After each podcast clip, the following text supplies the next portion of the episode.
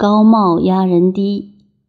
这位朋友说的笑话虽然非常刻薄，但他的经验阅历非常多，对事情看得非常透。人的经验阅历多了，也容易变成尖酸刻薄。我现在老了，有资格对年轻学生们说，他们骂我们老年人老奸巨猾，我绝对承认，而且认为是恭维的话。老奸不是巨猾。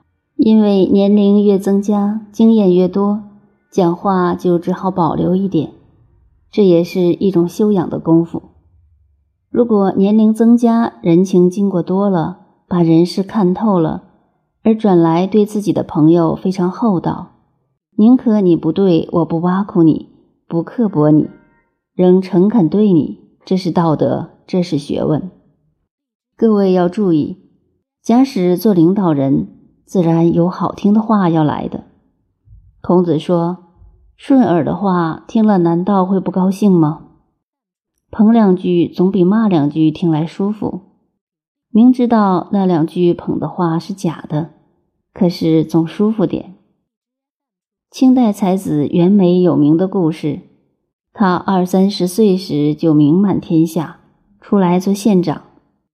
夫人之前去向老师。乾隆时的名臣尹文端辞行请训，老师问他年纪轻轻去做县长有些什么准备？他说什么都没有，就是准备了一百顶高帽子。老师说年轻人怎么搞这一套？袁枚说社会上人人都喜欢戴，有几人像老师这样不要戴的？老师听了也觉得他说的有理。当袁枚出来，同学们问他与老师谈得如何，他说：“已送出了一顶。”这就是孔子说的“训与之言，能无悦乎？”好听的话，谁不愿意听？所以我们要注意，义之为贵。义就是演绎，要反省、研究、推敲、分析一下。悦而不义。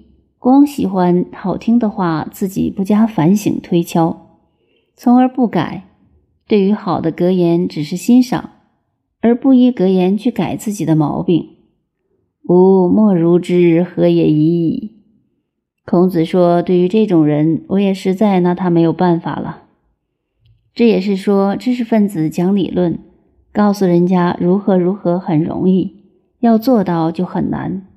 如果做不到，也没有办法。